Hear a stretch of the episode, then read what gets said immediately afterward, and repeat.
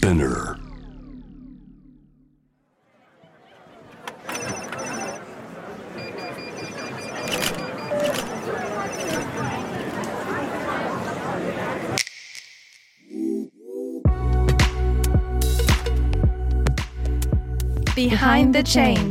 社会に変化をもたらしているリーダーたちの活動の裏にあるモチベーション葛藤取材記事や SNS の文字数内にはまとまらない思いとここだけのお話とは？活動してて本当はどうなの？世の中をベターにするために行動しているゲストとともに綺麗事だけではないリアルな裏話をお届けします。ぜひこのポッドキャストを聞いている皆さんも疑問に思っていることや社会活動についての質問などあれば Behind the Change の公式インスタグラム behind underbar the underbar change をフォローしてご意見ご相談たくさんいただければと思います。また面白いと感じていただいた方はぜひこちらのポッドキャストを SNS でシェアしたりあと5つ星の評価もお忘れなくよろしくお願いします。モナです。今回はデプトカンパニー代表エリさんをお迎えしました。デプトカンパニーは古着を中心としたアパレルブランドでエリさんはファッションをリードしている存在でもあるのですがそれ以外にもたくさんやられています。私はエリさんが気候変動に関する発信をしているところからフォローし始めて環境だけではなく人権問題政治問題についての発信そしてキャンペーンなどを今まで見てきました。社会問題というものをかっこよくブランディングしていると言ってもおかしくないと思います。エリさんの肩書きにはアクティビストというものがありますが本当は肩書きがない方がいいかもというお話から問題のハードルを下げるために可視化することや誰でもアクティビストになれるというお話もしました。メディアでのインタビューもたくさん受けているエリさんですが今回はよりパーソナルなお話もできたと思います。ぜひ聞いてください。Let's go backstage 今日迎えしたのはエリさんです。よろしくお願いします。よろしくお願いします。まあエリさんを知ってる方っていうのはたくさんいらっしゃると思うんですけど、えーデプトカンパニー代表デザイナーアクティビストという肩書きのもといろいろご活躍されてるんですけどあの私はまあそれこそっていうのもあれですけどインスタグラムでうん。初めエリさんを知ったのかなと思っていて、うん、あそうだったんだね。うん。ここ2年3年、うん。コロナ始まってからの、うん。うん。よりオンラインの生活がうん。増えた中とか、うんでその頃ちょうどエリさんもやっぱり環境問題とか気候変動に関する、うんまあ、活動投稿が増え増えたっていうのもあれですけど、うんうん始まったのかなと、うんあの勝手に思ってるんでなんかそんな感じで私はエリさんと知り合ってでもお会いするのは2回目 ですよね。でもね、モナちゃんが何かのイベントで、あのーそこのさステージのとこでさはいはいはい。トークショーやってた。あのーんえっとねあれいつだっけ？夏？イノベーションワあそうそうそうそう。秋,、はい秋とかだっけ？秋くらいだと思いそうます。だよね。あれね実はねこうやって見て。嘘そんねななんかあれポッドキャストになったんでそんなに人いなかったんですけどいたんですね。いた座ってはないんだけど。言ってくれればいい 本番中だから。いやいやいや手振ってくれてもよかった。えー、嬉しいありがとうございます。いました。あの時ねえっとあれかな？代替肉の話あそうとかそうそうそうそうそう。食の話ですよね。うんうんうんうんあ嬉しいなありがとうございます。そうなんです。あのエリさんをどう紹介すればいいかなっていうのがすごい迷っててあのまあ本当私から勝手に言うと本当にいろんな人の憧れの的だと思っています。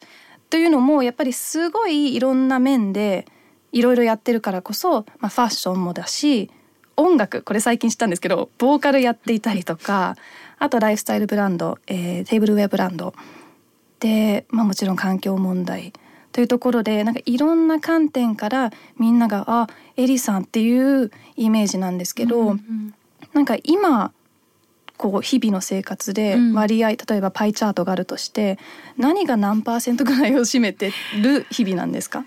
なんか私も最近自分が何をメインでやってるのか分かんなくなる時が あるんだけど、えっともしチャートを作るのであればうーんそうだな半分本業古着とかうん。ファッションで、そこね本業っていうのもそもそもみたいな。でもはい。そう。で半分が、まあ、アクティビストとしての活動ってざっくり分けるとそんな感じかな。うんうんうん。でそのアクティビストという、えー名前のもとだと環境問題気候危機あとは政治うんうん。のことだったりとかそうだね。それがメインに今なってるかな。その政治っていうと、うん。まあ政治かける環境っていうところですか？うーんと一概にも言えなくてそうねジェンダーのこともそうだし、そうねでも最初は私はもともと政治すごい好きっていうか興味があって、うん。はい。個人的には、まあ、選挙の時にまあこういう政治家の人を私は応援したいとか、うん。そういうこう発言ずっとしてきたけどそのプロジェクトを立ち上げてコミットするっていうのはやったことなくて、今回の衆院選からいろんなプロジェクトを立ち上げたりとか凱旋をしたりとか、うん。投票待ちしたりとかっていうのをしてたんだけどそれはやっぱり気候変動のことをやり始めて気候変動の問題を解決っていうかこう変えていくにはうんうん。もうやっぱ政治が変わってくれないと変えられない部分ってすごく大きくて。うんだからそこでよりその政治家の人たちと環境問題についてお話ができたらいいと思ったし環境問題や気候危機をその選選挙の争点にしてもらいたいっていうのもあって、うんそれでまあ動き始めたっていうのがきっかけではあったかな。でも今はその、まあ、ジェンダーの問題だったりとか、まあ、日本におけるそのいろんな社会問題をよりもっとみんなが普段の会話に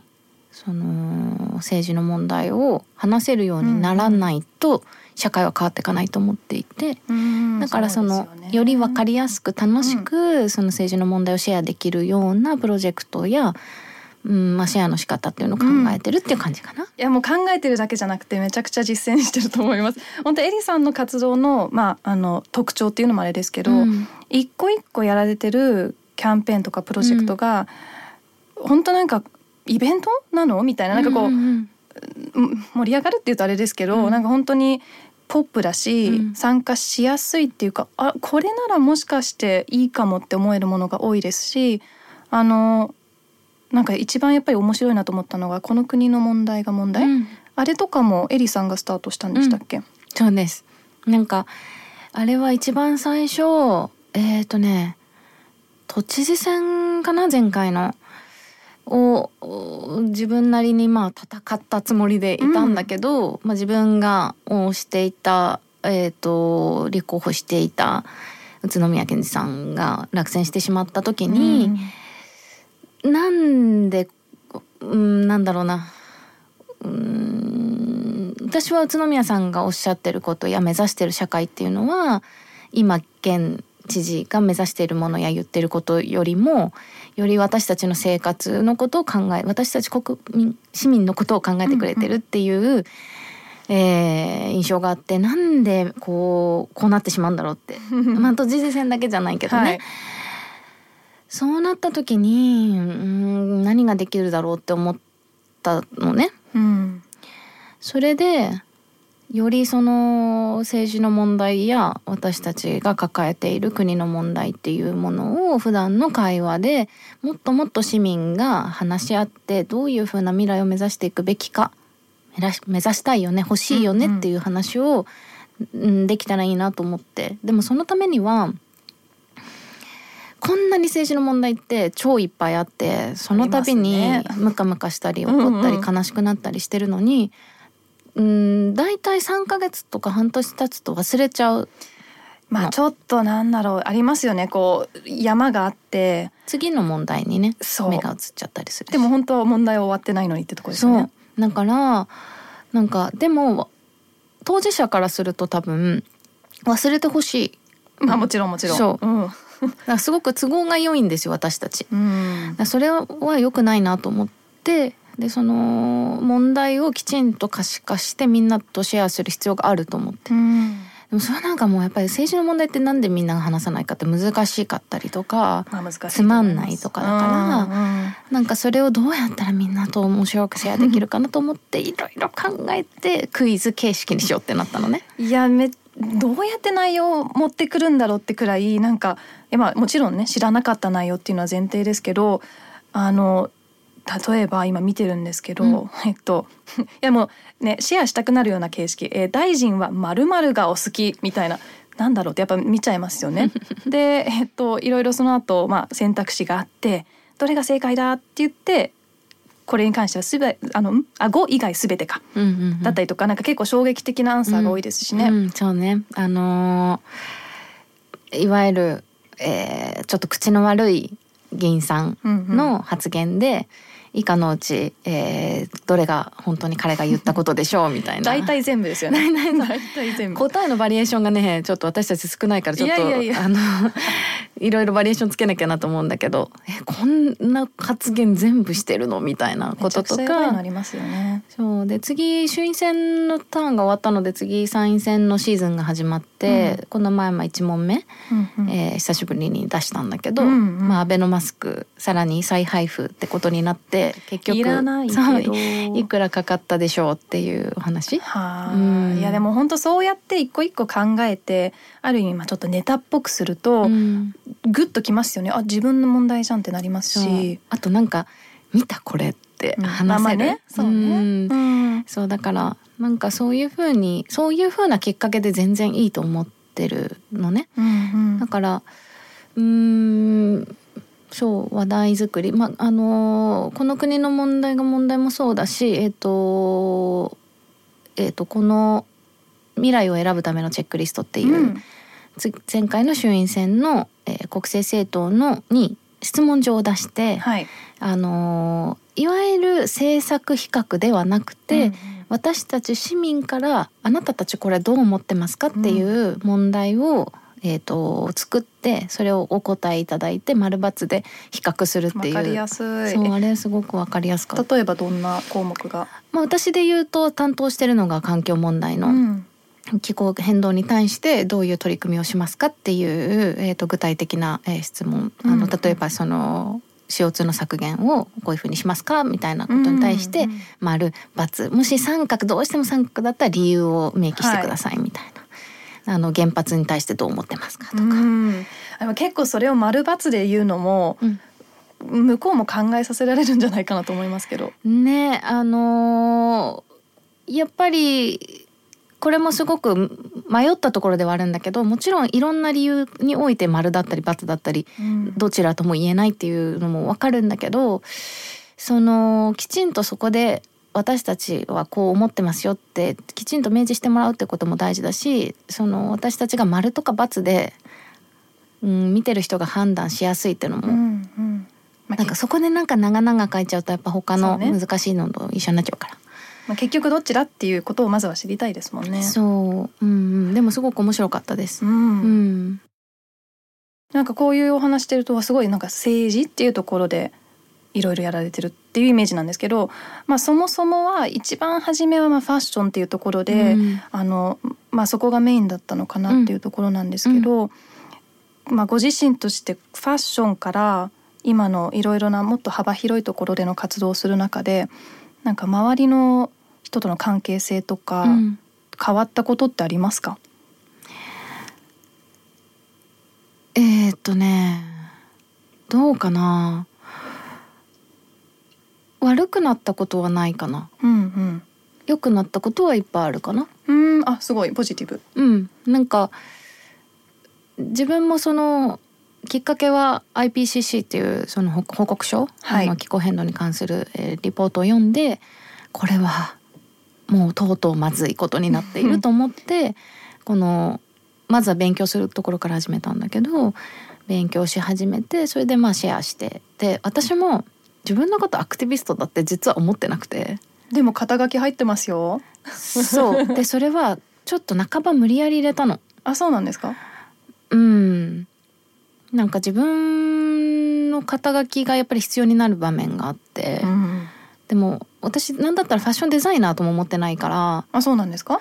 なんか自分は自分であってなんか今最初モナちゃんが言ってくれたみたいな、まあ、じゃあ政治のこと、えー気候変動のこと古着のこと、うん。えーじゃあライフスタイルブランドでもいいけどじゃあ食のこと？うん。ねあそうだ。民店そう派だそう。もうそうだけどそれってどういうふうに生きたいかっていう話だから、うん。別になんだろう職業でもないしうん。自分の生き方をどうして生きたいかっていうところだからなんかそれになんかその肩書きをつけるっていうのもすごく実は変なところで。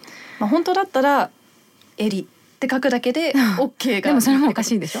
いやでも私も悩んで今めちゃくちゃカタカナのサステナビリティコンサルタントにしてて。うん。というのはノープラのモナさんっていうのが長かったけど、うん。いやちょっとそれだけじゃないし、うん。実はちょっとそれからある意味離れてて、うん。自分は、まあ、今トトヤだとか、うん。まあ、ゼロウェイストっていうところとか、うん。まあ、ラジオも始めたしなんかこう、はまんないなと思って、うん。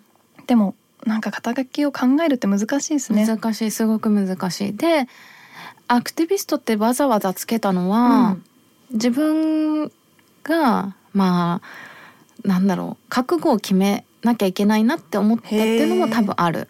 なんかどんな覚悟ですか？ねえなんかこうやっぱり中途半端にやるつもりはもちろんなかったけど、はい。これから私がどうやって生きていくかって考えた時に残りの人生を何に使いたいかってなった時やっぱり社会がより少しでも良くなる方に自分がヘルプできたらいいなっていうふうに思ったのね。でそれをなんかそのアクティビストって自分が名乗り始めることで自分もきちんとやっぱりそれに向き合う覚悟ができるんじゃないかなって思ったのと、うんうあと限られた人がやるものじゃないって実は思っててアクティビストって。なんか名前がすごい高尚で、いやそこもすごい聞きたいところでアクティビストっていうまあ活動家でもよかったじゃないですか。うんうんうん例えば。うんそうね。なんでアクティビストなんですかカタカナで？うーん。うーん。そうだな。そこはあんまり重要視してなかったかも違いはあまりないですか？こうイメージ的に。あー。あるかもね。でもそこまであまり深く考えたことなかった、うんうん。でも活動家って言われるとちょっとなんか違和感あんな。なんでだろうな。なんでだろう。活まあなんか私のイメージ。でこれは本当にまあイメージだからまあ偏見でもあるかもしれないけど活動家っていうと結構あなんだろう。いやこれ言うとちょっとあれかもしれない。けどこう従来のっていうのもあれだけど。まあ、ちょっと過激って言われるようなアクションだったりとかにより紐づいてる気がしていて、まあ、それは自分がこう海外のアクティビストっていうまあもちろん英語でこう言われてるような人たちのもっといろいろなアクションのやり方を見てきてあアクティビストならこういう形っていうのが逆にないかもと思って。私も今思ってたあ本当、うん 嬉しい。なんかやっぱり私のロールモデルってなる人が、うん海外な人だからだと思って。でうん。彼女たちが彼ら彼女たちうが、ん。の肩書きがアクティビストなことが多いんだと思って。そっか。え例えばどんな人ですか？えーとねうーん。具体的に言うと。あでもじゃあ人じゃなくても例えば、まあ、本当いろいろいらっしゃるじゃないですかアクティビストっていうの。アクティビストじゃなくてもでも例えば AOC とかでもいいんだけどかっこいいね。うんなんかそのまあ正直言ってまあ別にそそんなに重要視してない肩書きは だけどうーんなんだろうなそうだからさっき言ってたみたいに、うん本当はみんながなれるものなはずなの。なれるなななるものなのかな？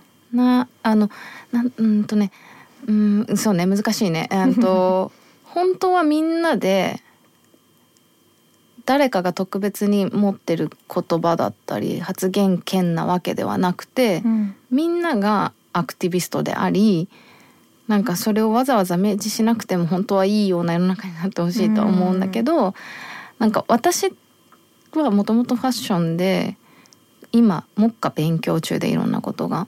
うん。でもそういう人がアクティビストって名乗ってなんか私にもできるとかなんかこういう人がこういうことをやっててもいいんだって思ってもらいたいなって思ったっていうのもある。そのわざわざ名乗ったのも。えじゃあその名乗ること自体がアクティビズムってことですね。そう、うん、なんかそれも思った。ううんんまあそうね。なんかもう少し広げちゃうけど自分フェミニストですっていうのもそれ自体がもうアクションだし、まあ、SNS に投稿するとかも含めて、うん。なんかそのそれだけもすごい一歩だよね。そうそう思う。うん、うん、特にね女の人が私はこうですっていうことがまたちょっと難しい側面があったりするし、日本だと、日本だと？ううんんなんかそういう場面ない？いや全然ありますよ。あるよね。日々。意味あるよ 日々ねいやでもそれもまあもちろん周りの雰囲気っていうのもあるし自分がそうだと思い込んで育ってきたとか、まあ、うん。いろんな要素があるかうら、ん。実際どうなの？みたいな実際本当に言えないの？ってなると、うん。まあそうじゃないと思うし、うん。でもまあ人間そんないいよって言われて全部できるわけじゃないし、うん。まあそこはね変えれる人がどんどん変えていかなきゃいけないけど。そうねうん。環境問題もそうだしやっぱ初めてまだ3年目とかうん。2年やったぐらいだから、全然まだまだ本当にひよっこで なんかいろんなことを勉強しながらやってるっていう感じなんだけどでもそれでいいとも思っていて、だってひよこじゃない人っていないんじゃないですそうか。そうね。鶏アクティビストってだって、まあ、めちゃベテランみたいな人もいますけどでもそれはなんかある意味まあ年とか、まあ、うん。何十年やってきましたみたいになると、うん。まあまあねっていう感じもしますけどでもうーんそれでもわからないことはあるし。そうね。うん。新しい問題も常に新しい問題が生まれていっている,、いるしね。そうね。そう。だからなんかあうんこういう環境問題とかでもそうだけどこうウォークした人って言われる、うん。あのウェイクの。ああウォークね。ウォークした人、うんうん。うん目覚めた人って よく言われるけど なんかやっぱりそのウォークした人っていうのをどんどん増やしていくっていうのもすごく重要だなと思っていて、なんかそうさっきなんかいいこと悪いことみたいな話からちょっと脱線しちゃったけど、なんか私がこういう発言をすることによってなんかじゃあ例えば今日お土産エリちゃん家に行くからお土産買ってきたよ。うん。エリちゃん家に行くから袋をもらわないできたとか、うんうんビーガンのものを見つけてきたとか、温かい。そうとか。嬉しい。エリちゃんとこ来たのにごめんビニール入ってるとか言われちゃう。けどでもそれってすっごい大きな一歩だなと思って こういう会話ができることがすごい嬉しいし、うん。プラに入ってようが入ってまいがもう全然そこは関係なくて自分には、うんうんなんかそういうことをなんか ごめんね気使わせちゃってとも 思うけどでもこういう会話が生まれるってすごい素敵なことだなと思うしあとはなんだろうな。うーんまあモナちゃんもそうだけどいいろんな人にやっぱり出会えたうん価値観を共有できたりとか同じビジョンをお話しできたりとかする友達や仲間にめっちゃいっぱい会えたの。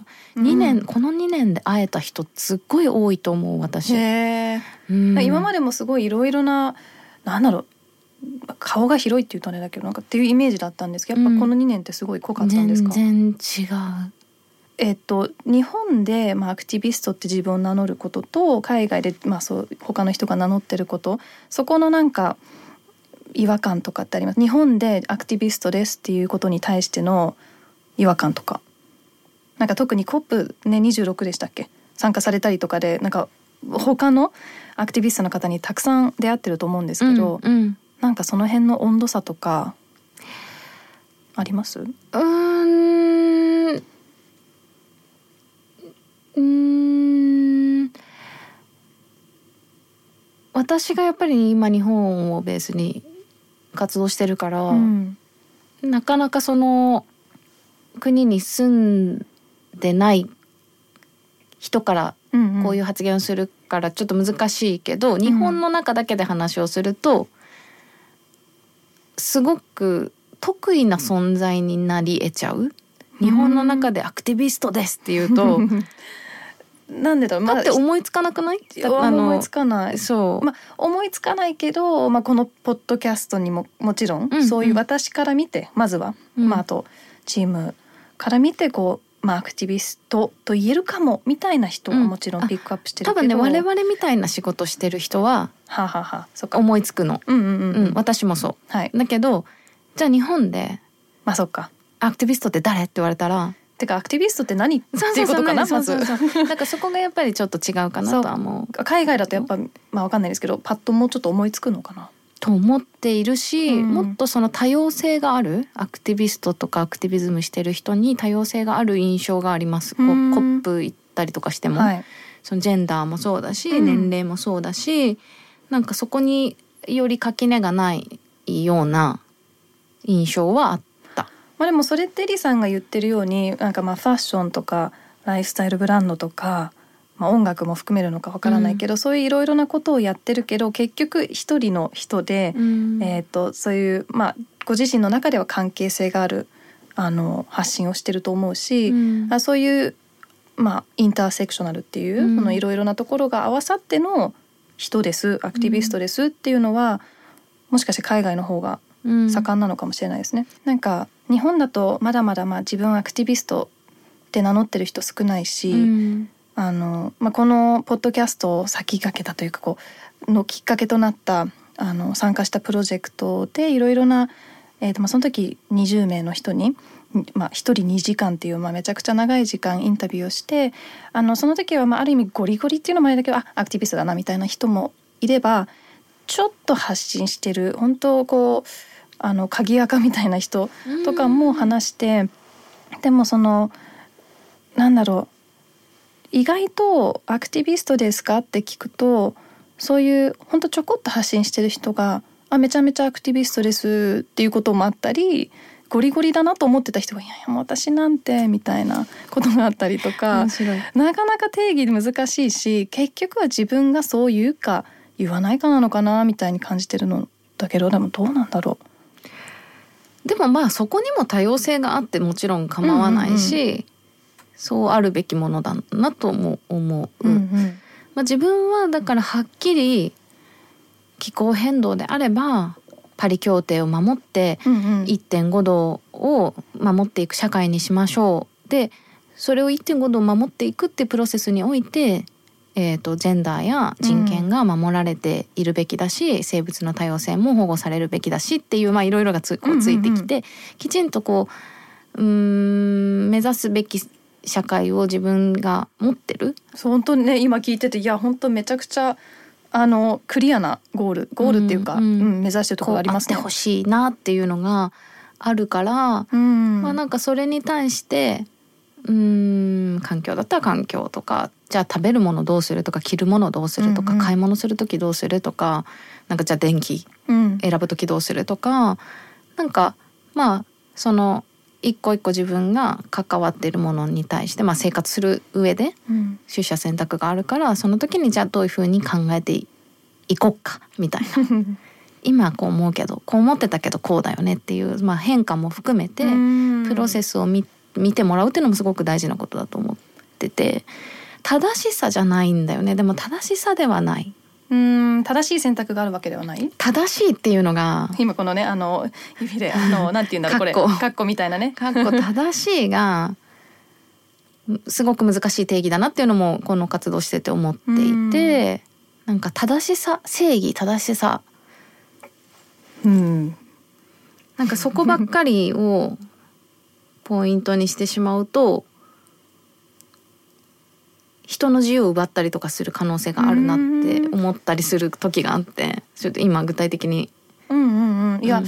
でもいやそう聞いてやっぱ悩む時も多いですか？選択するにあたって。まあジャストトランジションのこととか例えば考えたりすると今じゃあ原発石炭のってなるけど、じゃあそこで働いてる人たちその地域でその恩恵を受けている人たちのこと考えられてますか？それって正しさですか？って なった時にちょっと一瞬私もまだそうね。うんってなってなんかそうかでもじゃあ正しさってなんだろうなって思ったりする？うん。だからそういうところで自分はまだきちんと答えを出せてないなって思ってだから正しさではなくて何か自分の中でのそのなんていうのかな。まあみんながこうオンとかあるじゃん。なんかやっぱ自分がこうしたいとかうんこう、うん。が誰が欲しいみたいな、それをなんかこうなんだろうな。きちんと話し合える場所が必要なんだなと思った。あー別に意見が一緒じゃなくても、うん。それその普通に会話ができる場所みたいな、うん。まあ。問題の可視化だったりとかどこに今じゃあ問題が横たわっていてそれがうん私たち、本当はみんなはだってより住みやすくて優しい社会を目指したいっていうのは なんか本当は共通できる部分なのにそこの間にもう問題があるわけじゃん。でもその問題が結構分かりづらかったりとか複雑だったりとかいろんなレイヤーになってたりとかするからみんな私がこれ問題なんですっとかこうこれがあるからできないんですみたいなことを、まあ、もう少しオープンなところで話し合えるとまたちょっと違うのかなってちょっと話ずれちゃったけど、いやいやいや、うんうん。うん。なんかだからそこを正しさっていう視点ではなくてみんなでどうしていこうかっていう社会やうーんコミュニケーションを取れる場所だったりとか方法をもっと考えていくことがより近道であったりするのかなとも考えたりしてます。エリさん結構表に出てるじゃないですか、うんまあ簡単に言うと、うん。あのもちろんインスタグラムのフォロワー数とか、うん。まあツイッターすみませんチェックしてないんですけど、うん。あのねそういうところでももちろんですしあの、まあ、メディアに出たりとか、うん。イベント出たりとか、やっぱり批批判してくる人っています？うんまあなくはないですね。うん。うん。まあそういうなんか、まあ、批判する人イコール悪いではないと思うし、まあ、今のねその議論する場っていう中では、まあそういう批判してくれる人っていうのもチャンスなのかもしれないけど、うん。どういう感じなんですか？こう対処する感じ？それとももうなんだろうスルーするとか。そうですね。基本的に見ない。見ない。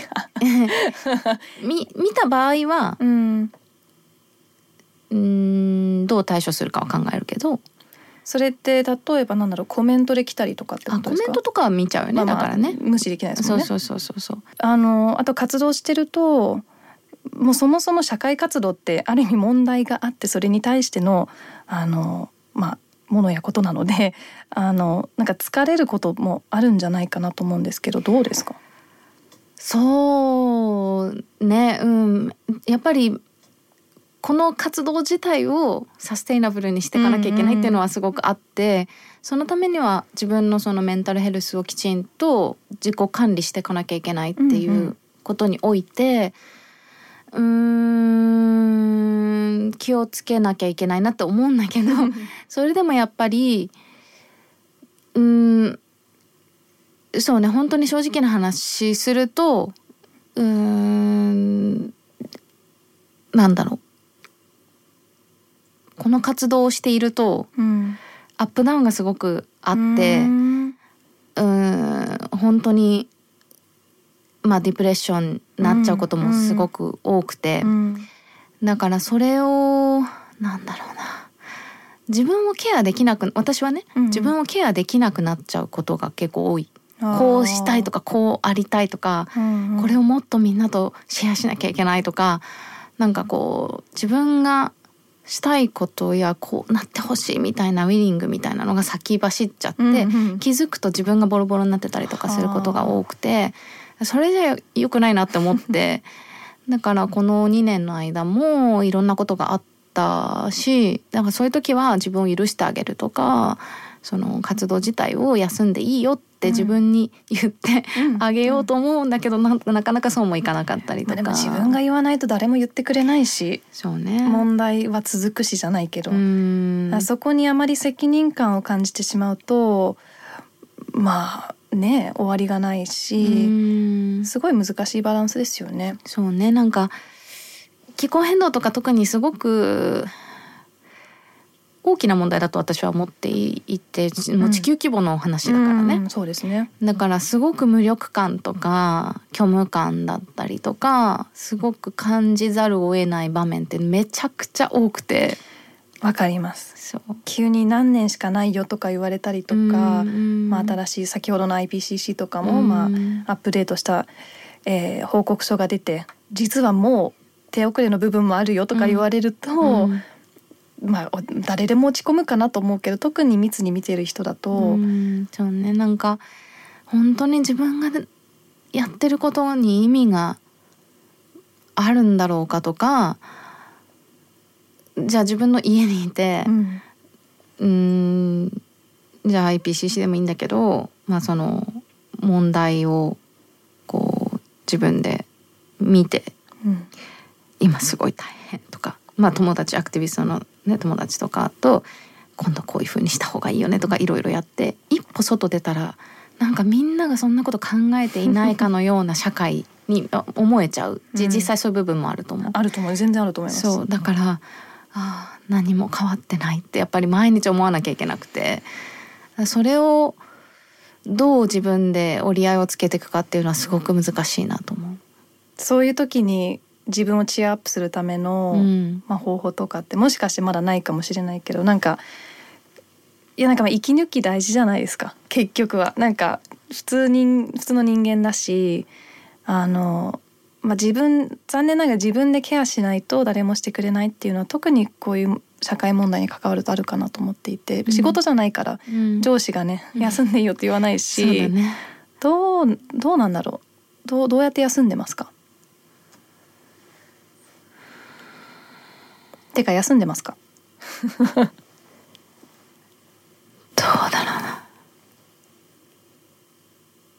でもう一個質問しちゃうと休みって何ですか？ななんか社会問題に全く関わらない日が休みなのかだって結局エリさんそこからエネルギーをもらってる部分もあると思うし仲間と一緒にいることとかどう何が一番心が 喜ぶんだろう？目を閉じて考えちゃう。でもそれはあんまりみんなともしかして変わんないかもね。なんか友達とご飯食べるとか、料理するとか、本読むとか。うん、クエスチョンマーク maybe maybe 友達っていうとでもエリさんの場合この2年で、まあ、すごいねいろいろな方に出会えてっておっしゃってましたけど友達イコール一緒に問題解決してる人ってなってます？それともなんか全然違う人っていうか関係ないみたいな人もまだいます？全然もちろん。いる？うん。そこはなんかどううんなんだそういう全然一緒に問題解決みたいなのしてない人たちにはそういう話はしない？あーする時もあるししない時もあるけど、うんでも本当昔から知ってる友達で、うん。この前なんかばったりすぐそこで会って、うん。そしたらもう本当パッて顔見るなりまあ普段そういう話全然しない相手なんだけど「おサステナギャング」って言われて。何何よりギャングとか一人だしなんだ サステナうん「おサステナギャング」って言われて。結構いいかもその人ねいいでも。ないいネーミングだなと思って、うん。でもなんかあちゃんと自分がやってることこの人見てくれてんだと思ったのそのあ時に。そうね、うん、そういう話全然してないのに全然してない。見てたと。そううん。あそれは嬉しいですね。あ面白いってそれは思って、単純に。おもろおもろ。ってなって。いいいいなんかネーミングもらったなと思って。そうね「おサステナギャング」って言われて。イエイ。ゲット。そうかまあそっかまあ話さなくても見てる人はいるし伝わってる可能性は全然あるし。と思う。ん。なんか ちょっと言っていいかわかんないけど、うん。なんかこういうイルイルミネーションとかあるじゃん、うん。年末。これが再エネだったらもっと愛せるのにみたいなもうね絶対このこういうこと言うときに絶対エリさんの目はこう遠くを見てて黄昏れるみたいなこれが再エネだったら嫌いなイルミネーションもちょっと好きになれるかもしれないいやー面白いななんかそういうやっぱユーモア問題が問題っていうのもね、クイズとしてもあのユーモアたっぷりだったしそういうちょっと軽めに考えるのもすごく重要ですね。全然超重要っていうかむしろそこが重要だと思ってるあー重くなりすぎない。そううん。そうそうだって普段この前のテレビ見たとか、うんうんなんかあのブランドの新しいコレクション見たとかう、んそういう会話と同じところにあるべきものだと思っうん。てるのね、本当は。本当は。うん、あの政治家あれ言ってたのマジやばくない？とかさ、うん、うんそうね。理想形としてはもう本当会話の一つのそうそう。だけどそれを今私たちはラーニングしてるとこだからなんかそうやってなんか普段の会話で面白おかしくでもいいからなんかそういう話をできたらうん。いいなと思うしそうなっていってほしいなって思ってるかな。でもそうするのって意外と難しいじゃないですか。特に、うん。まあなんだろう。実際どうなどんなに深刻かを知ってしまってると思うし、うん。ものによっては。う、ん。えそこでどうやって面白く言うのかなんかインスピレーションを受けてる何かソースみたいのってあるんですか。あなんかこの人を参考にしてるとか、まあ、海外でもいいですしそれかもう自分でこう頑張ってよしちょっと軽く面白く言おうみたいな。まあ、インスタグラムとかだと結構ミーム見てうん。おもろいなって、ミーム ミーム見ておもろいなみたいなのはあるよね。日本語ののミームってでもまだあんま環境系ないよね、い、やもう本当時間があれば日本語の環境ミームアカウント作りたいと思ったくらいでめっちゃ面白いよね。面白い。私は結構海外のやつを翻訳して載せたりとかしてる。あいいね。うん。ニュアンスちょっと難しいけどね。うん。でもねあのー できるものもある。本当？ニュアンスを壊さないで日本語でも面白くっていうのはなんかできるなと思うこともある。あちょっとこれ英語じゃないと分かんないかもっていうのもあるけどなんかうんできるなっていうのもあるからなんか自分ができるあの範囲のものはなるべく翻訳して載せたりとかしてなん。か先日英語のみだったけど、見たのがあのスーパーボールあったじゃない、うんうんうんうん。でスーパーボールが終わった後にそこを出発したプライベートジェットのなんかこうスクショがあって、うんうんうん。あもう何百ロわかんないけど、うんもうすごい数の人がこうブワーってそこからプライベートジェットで、まあ飛んまあ、入って出て、まあ、その CO2 の排出量とか考えるとやばいっていう前提でそのキャプション的にはなんだっけななんか「ああよかったこの缶リサイクルして」みたいななんかこう個人がめちゃくちゃ頑張って一つのプラのものを洗って分別してその間にはねこんな多くの人がもうそのインパクトもねまさかもう全然ないみたいな。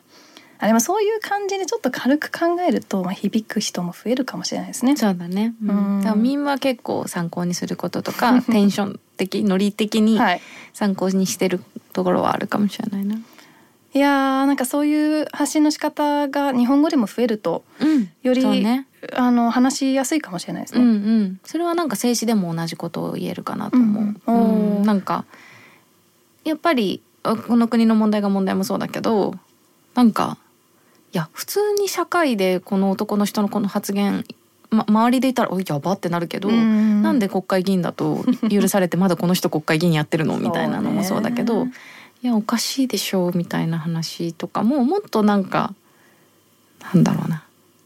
いや変だよね。みたいな。ふ普段の言葉で話せるといいなと思うし、うん。そうそうそう。なんか面白い。うん変だよね。みたいな。うんうんうん。面白くない、それはじゃあ、まあ、エリさんの、まあ、今やってるものもだし例えば今年やりたいこととか、なんか今までと、まあ、今までと違う路線でもいいしなんかこうやっていきたいなみたいなものってあります？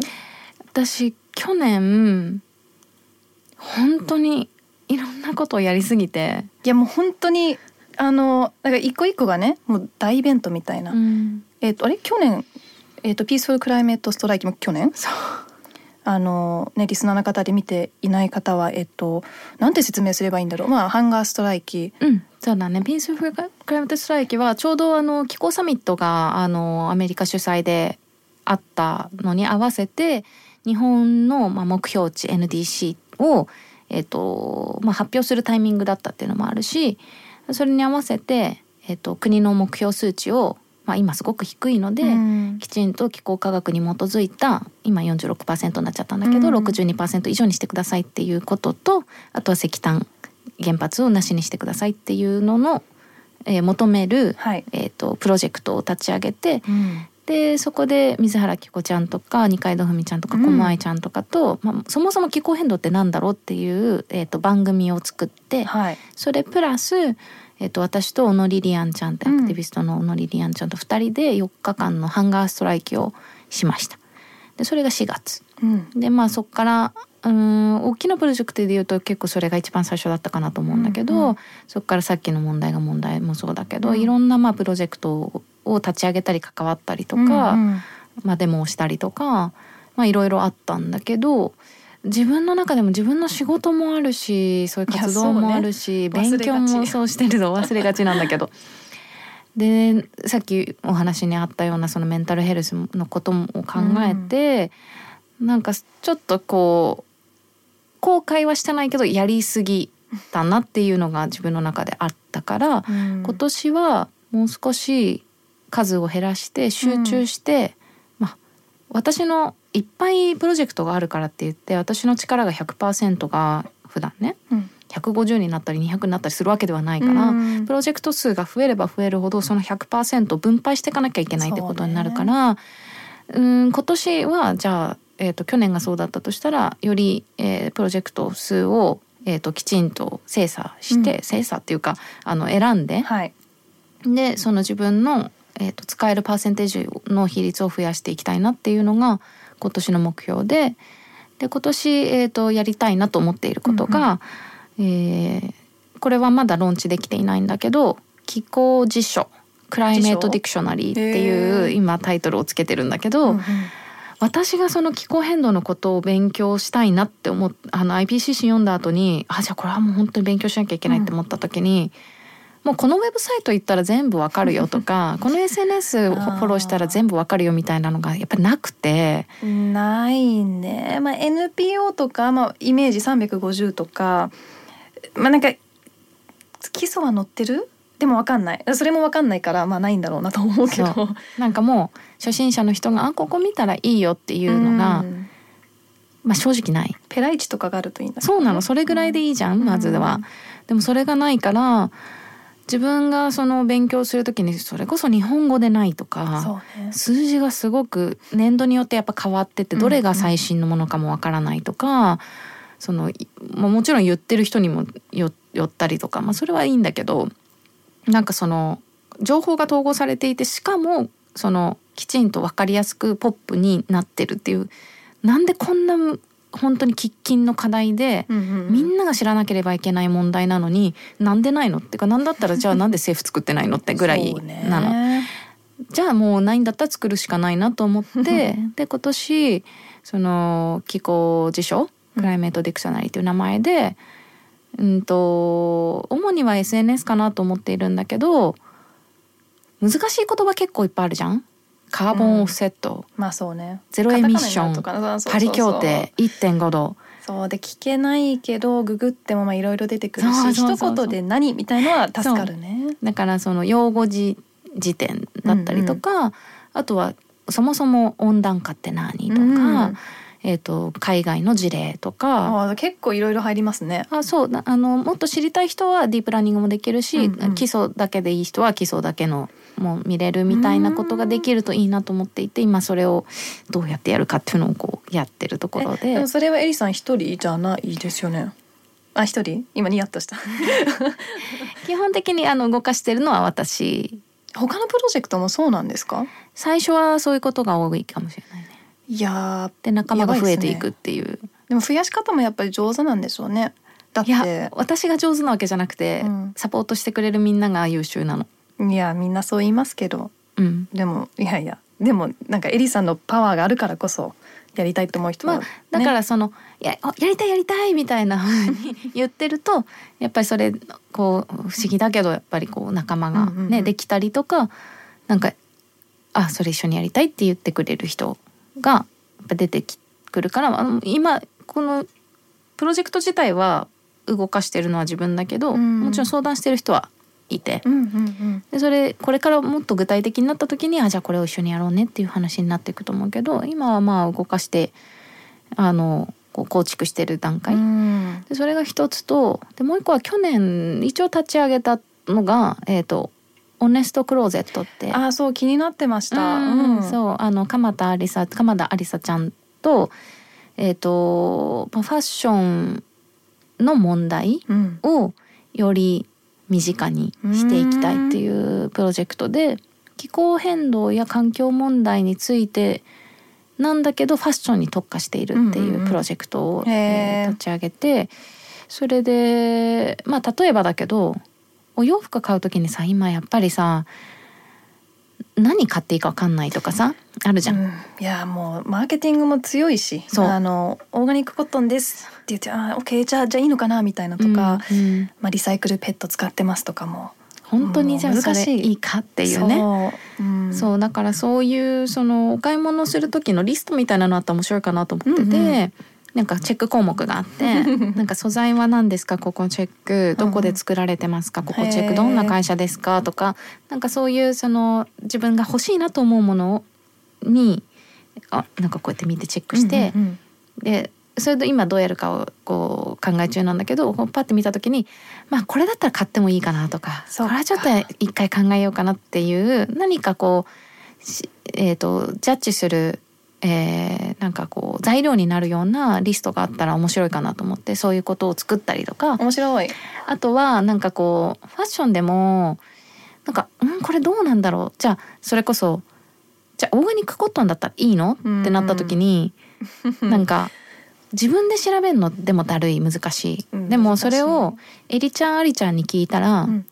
エリちゃんちゃん可愛いな。エリちゃんエリちゃんアリちゃんに質問ボックスっていうのを作ろうと思ってて、はい。自分が疑問に思ったけどあー自分で調べるのはあれだからって言って とりあえず質問ボックスに投げたらエリちゃんアリちゃんが調べますって。何？めっちゃいいサービスじゃないですか。そう。で例えばじゃあどこどこの企業さんがこういう回収ボックス古着の回収ボックス作ってていいなと思ったんですけど、あれって実際どういうふうにやられてるんですかって言はいわれたら「行ってきます」って言ってその企業さんに、まあ、例えばアポイント取ったりとかうん。聞きに行って。あのあこれはこういう風になっててこうなっててあすごい良かったですよっていう場合もあるかもしれないし、いやもうそもそもアポイント入れようとしたら取材断られましたみたいなのもあるけど、なんかそういうのももう全部オープンにしてうん。やれたらいいなとかそのエリちゃんアリちゃんの質問ボックスみたいなのがあったりとか、あとはもうもっと企業さんとコラボレーションして、よりなんかうーんまあ今までずっと継続してる品番だけどよりこういうふうにアップデートできたよねみたいな話がもうできたらすごく面白いなと思ったりとそうね。か。そこも大事ですよね、まあ、100%できてるところもまあ稀にあってもうん。大体はまだまだちょっとこうインプルーブしてるうんうんうん。途中だけど、うんうん。まあ、そこを無視するのも良くないしできてないところをプラス今やってますみたいなその組み合わせで本当はうん。発信してほしいですよね。そうそうそう。そうだから私も企業さんのところでお話しすること多いんだけど、あの非公開でね。うんうんうん。でそういう時も「どうやったらいいですかね?」みたいなふうに言われるんだけど あのできてることみんな言う言うでしょ？自分の会社はこういうふうに今目標を立ててこういうことをやっていてこれが得意ですみたいな。そうそうそう。だけどできてないこと言わないじゃん。いや本当言うと本当でも言うとすんごいいい印象だと思うんですよ。できてないところが何にしろなんかね？あこの人たち分かってるな考えてるなって。だからうん。応援したいなって思わせないとダメですよってなってそれのためには、やっぱり本当にあの透明性だとか正直さ大事だからもうこれからやってこうって思ったらやっぱできてないこと言わないとダメだよ みたいなだってそれって人だったとしても同じじゃないですか。ねなんかいいことばっかり私これできてこれできてだとなんかちょっとねなんかもうちょっと深い関係になるためにはここできてないとかここ不安とかそういうのシェアするとやっぱ人間関係も深まるし、まあ、か企業もそういうことですね。そうだからなんかそれを含めてなんかやってほしいなって思っていて、でなんかそういう企業さんを探してなんかこういうところがありましたとかこういう取り組みがありましたみたいなのをもちろん紹介するみたいなこともできたらいいなと思っていてだからまあそのファッションっていう切り口でより私たちが何を次選んで求めていったらいいのかっていうことを、あのみんなでシェアして考えていけるようなプロジェクトにしたいなと思っていて、うんうんでメインではその2つお大きなプロジェクトで言ったらその2つプラス本業。いやいやだからそうそうそう。それに新しいしねその2つは。で前やってたものもまあもちろんものによっては少しずつ継続したりもあると思うし、うんうんなんか あの優先度こう決めるっていうのもあれだけど結構なんかふ増えてる感じに聞こえます。そうね、うん。そうだね。あのそこはちょっと気をあの気をつつけなきゃいけないなと思うんだけど、でもうーんある種だから去年やったものを、まあ、ちょっと形を変えたっていう、うん。あのなんだろうな。リパッケージみたいな。そうだね。あの気候変動だったものがうん、じゃあその中のファッションとかその中の基礎編とか、自分の中でいろいろあるけど自分が得意だったりとか自分がすごく重要だなと思っているところのポイントをちょっと抜き出したみたいなイメージなのね今年は。うん。だからもう少し自分自身も具体性を持って、えー、とみんなと一緒に学んでいけるといいな。私も学んでる途中だから、うん。ひよこさん。そうひよこさんだから。でプラス、まあ、私は本当にたまたまなんだけどたまたまじゃないのかな？わかんないけど、まあ、古着屋さんで、うん。あのーまあ、ファッションでありながら今この世の中で求められてることの一つだと思うの。その今すでにあるものを資源と思いそれを活用どう活用していくか、では私は古着だから、まあ、よりファッションの側面もあるし、うん。そういうそのまあ、サーキュラーとかも含めてだけど、まあ、すでにあるものをどういうふうに私たちが活用していくかっていうことの切り口があるから、うん。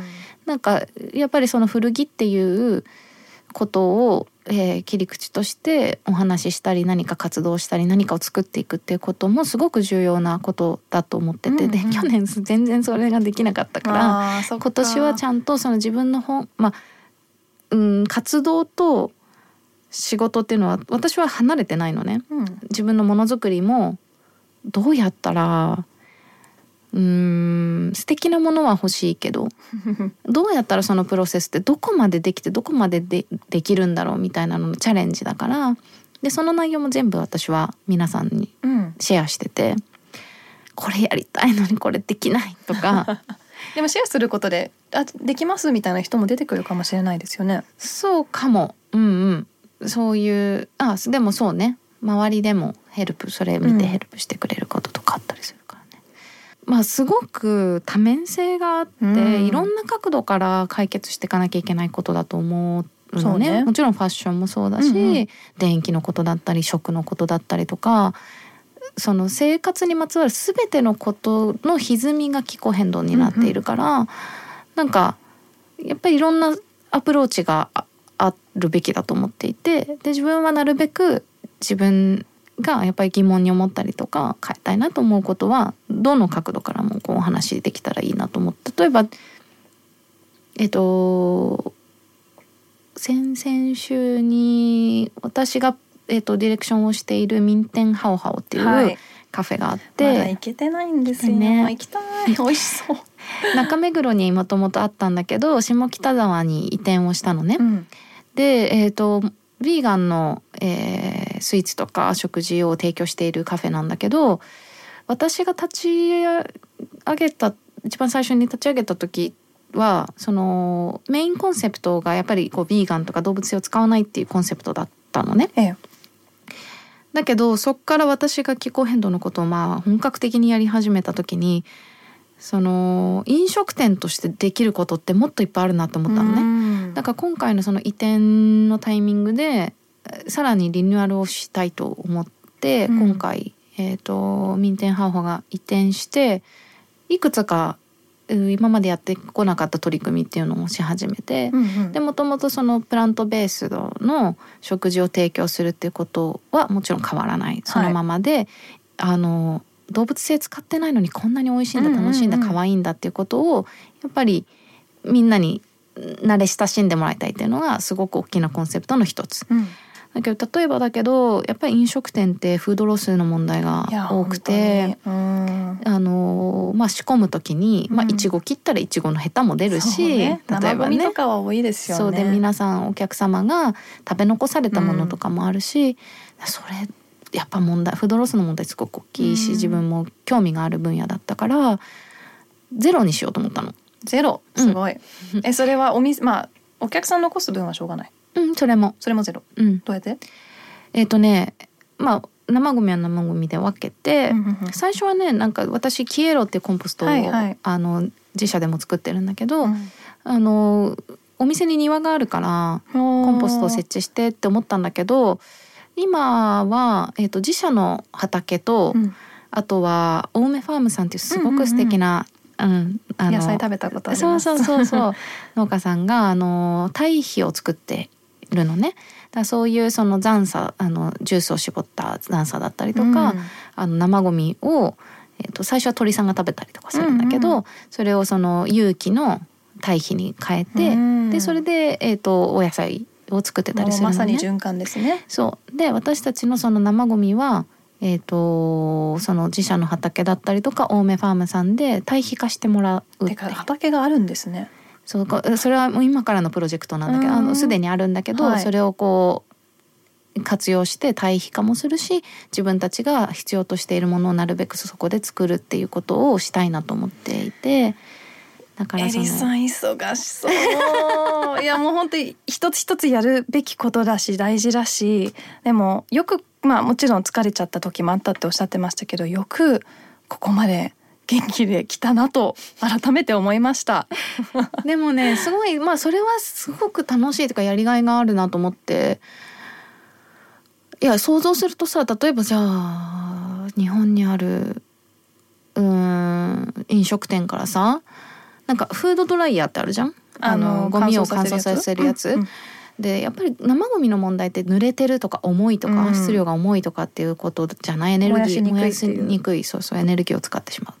でもそれをみんな飲食店が再エネで、うん。フードドライヤーが 絶対完備されていてみんなその生ゴミをドライヤーで乾かしてカラカラにして捨てるっていうことになったら、うんもう想像するの、日本の飲食店のゴミが全部カラカラになってってなると でしかもそれが再エネでとかなると、うんうんすごいいいなって思うの。なんかもうそういう実はそんな難しくないけど良い未来っていうのも目の前にあるってことですよね。だからそういうのを考えるとすごいワクワクするし、うん民店とかそういうそのまあロールモデルがねできることってすごく大きいことだから、だから民店が、まあ、じゃあ生ゴミゼロにできましたとかそうね。いや本当そでうちはあの紙のゴミもゼロにしようと今していてポスター作ったりとかメニュー作ったりとかあとそのシート引くじゃん。なんかこうお盆にシート引いたりとかするでしょ。でうちそれがあるんだけど、う。うん。その紙も紙ゴミは別にして、うん。うんえー、とそれを古紙にしてもらうのね。へえ。そう。で全部送ってうん。段ボールとかも一緒に送って全部古紙にしてもらって。かかりそうですね。そうだね。ね会社側のコストは。でそれをまたポスターにしたりトレー紙にしたりしてでもうあの捨てる時にはまたそこに戻してっていう,、今だから生ゴミゼロを目指してやってる。紙のゴミもゼロにしてる。再エネにした、うん。あちなみになんだけどミンテンってもともと再エネなんだけど、うん今リロードっていう下北沢の素敵な商業施設にうんうん私たちは入ったんだけど、新しくできたやつかな？そう、うんで私たちが私たちあの再エネなんで私たちだけちょっと電力変えたいんですよねって言ったら、リロードさん全館が再エネにしてくれたの。あ素晴らしい。そうへえすごい。リロードさんもすごく頑張ろうとしてて、うん今一緒に取り組みしていきたいねって言ってるんだけどなんかそういう変化もすごい面白いなと思ってでもそれはやっぱり民店がなんかこう私たちは再エネなんでって言ったからそういううケミストリーが生まれたと思ってるのね。いやもうなんか周りの人が変わるあとさっきのサステナギャングもそうだけど、あの気づかないところでとかまあもちろん意図的な部分もあるけど、うんうん。発信することで自分だけじゃなくて他が変わるとか、うんうん。ねなんかすごい素晴らしいこうサイクルとか、うん。つながりが生まれてるうん。って感じが本当しますね。まあ、エリさんのそのポジティブな考え方とか好奇心を持っているっていうところがやっぱこう多様な活動にもつながってると思うんですけど今、えっと、活動、まあ、社会活動環境活動関係なくでもいいし、まあ、関係あってもいいけどあのまあこういう感じでお話しするとやっぱりエリさんあ活動家アクティビストっていう話にもなるかもしれないけどまあ人としてうん。今ハマってることとか息抜きするときに頼ってるものとか好きなものこと気になってることって何か一つ紹介してもらえますか？どうしてもなんかさ別にそれ最初関係なくだけどさ家で作るものってなんとなく自分の得意なものだったりとかうん。好きなものに偏っちゃったり、レシピが、結構冒険しないから、うん。あのー最近はえっ、とスイーツとか、うん。お菓子とかもそうだし普段の料理もそうだけどうんとビーガンこれビーガンなんだみたいなものを自分で作れるかどうかっていうのを結構チャレンジし 例えば？例えばじゃあうん一品なんかこれ成功したみたいのがあれば。結構わかりやすいところで言うと餃子とかうんうんうん。は、あの再現しやすいと思っていてえっ、とオムニポークっていう、はいはい。うんうんうん。代替肉があるでしょ、うん。であれをあれめちゃくちゃあの肉っぽくてちょっと気持ち悪いけどね。そう。作る前べちゃべちゃのミンチみたいな。そう本当にお肉みたいだよね。ちそうそうわかるであの実は民店で使っていあてーそうなんだ。で自分で料理したことなかったから、うん。自分で買って、うん。なんかこれを家庭で調理したらどうなるんだろうみたいな風にこの前やってみてほんと今ももちゃん言ってたみたいになんかミンチみたいな。肉って感じ肉ですねって感じじゃん、うん。なんかあのインポッシブルとか、はいはい。ねああいう感じのほんと肉だなみたいな。ね なるけどでもなんかすごいうーんあこういう風にできるんだみたいな、うん。うんなんか実験はい。だったりとかあとすあのジャストエッグうんうん。あるじゃん、日本にはないですよね。日本ない、うん。でもそれあの買ってきてもらったのね、えーいいないいな。でジャストエッグもう一瓶しかなくて。ジャストエッグってあの液体のまるで卵みたいな。そうそうそう。でスクランブルエッグとかそうです、うんうん。火通したらすぐできるみたいなね、あのいいないものなんだけどもうジャストエッグでジャストエッグのそのウェブサイト見るといろんなレシピ載ってて、なんかあのわオーソドックスなところで言うとジャストエッグはまあそのスクランブルエッグとかうんが結構有名だけど、じゃあパンケーキに使ったりとか、なんかあとなんだろうえっ、とあなんだっけななんか すごいいろんなレシピ載っててすごい面白いなと思ってでもこのひ一瓶しかないから、そっかお土産だからね。そう。でジャストエッグとかに載ってるやつってまあ洋食じゃん？だけどね。あそれを日本食にできるこれだし巻き卵とかいいね。ねそういうのなんかできたりするのかなとか。いや超貴重なその一瓶を 何に使うかめちゃくちゃ 迷いますね。そうそうそうそう。でなんかホットケーキ作ってみたりいろいろしたんだけど、なんか最後ちょっとだけ残ったやつでそこでそうだ卵焼きとか ビーガンだしとジャストエッグでうん。だし巻き卵作れるかもと思って本当なけなしのち少ないのでやろうと思って一瞬目離したらなんか猫が走り回って、No え何？食べ食べられちゃった？ひっくり返しちゃった。私だったら床から拾って。たと思ったの。うん。もう本当にもうべちゃってなったのね全部。ふうでしばらく考えたんだよ。そらなんかこう集めていけないかとか思ったんだけど。誰も見てないし。そう。でで別に見てたってやるんだけど でもちょっと難しいと判断した。悲しすぎる。Oh my god ちょっとじゃあ次もし誰か海外に行ってジャストエッグを買えるようでしたらぜひぜひ 私にお土産としてお願いします。えー本日エリさんをお迎えして、まあ、アクティビストであること、まあ、アクティビストそもそもどういう言葉なのかとかどういう意味があるのかっていうお話もさせていただいて、まあ、プラスでエリさんのよりチャーミングなところも伺えたと思います。えーエリさんの活動はインスタグラムとかツイッターもやってらっしゃるんですかね？うーんあんまり勤勉ではないけども、今います存在はしてます。ローマ字でエリと探していただければいろいろな活動をご覧いただけると思います。エリさん今日はありがとうございましたあ。りがとう。このポッドキャストはスピナーのほか Spotify や Apple Podcast、Google Podcast などで聞くことができます。最新情報は Behind the Change の公式インスタグラム Behind underbar the underbar change で発信していますのでこの番組と合わせてぜひフォローお願いいたします。ノイハウスモナでした。See you next time!